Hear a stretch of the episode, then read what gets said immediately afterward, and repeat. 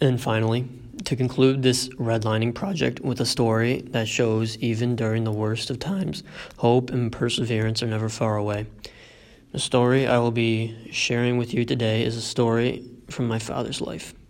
He faced many obstacles that made him stronger as a person and more willed for the challenges to come.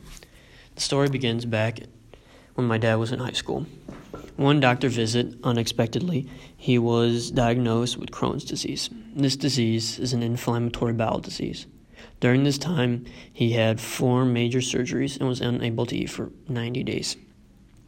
So, for three months, he was not eating a single thing. Instead, he was on something called TPN, which helped him live while he had the disease.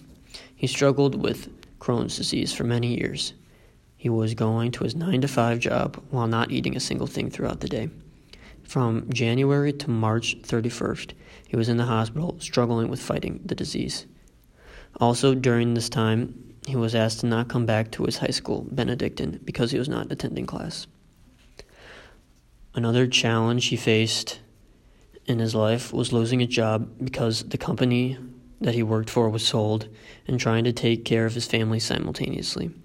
I asked my father how he responded during with these challenges and he stated, "I mean, we worked through them and we were able to overcome these challenges.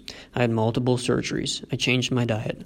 I learned to live with my Crohn's disease, and I overcame the job loss by getting another job."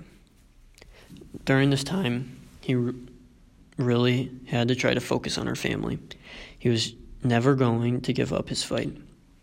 Everything that happened in his life was uncontrollable. You know, the disease and job loss. All he could do now was just go with the flow of things and let life take, take its course. There was a lot my father could have lost if things went extremely wrong. The worst case scenario was he could have lost his life.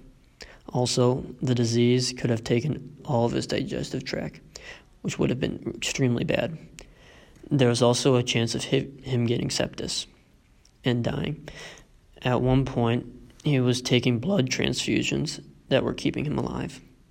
The worst case scenario for his job loss obstacle was our house being taken from us, and we could have, we would have had to rely on our relatives.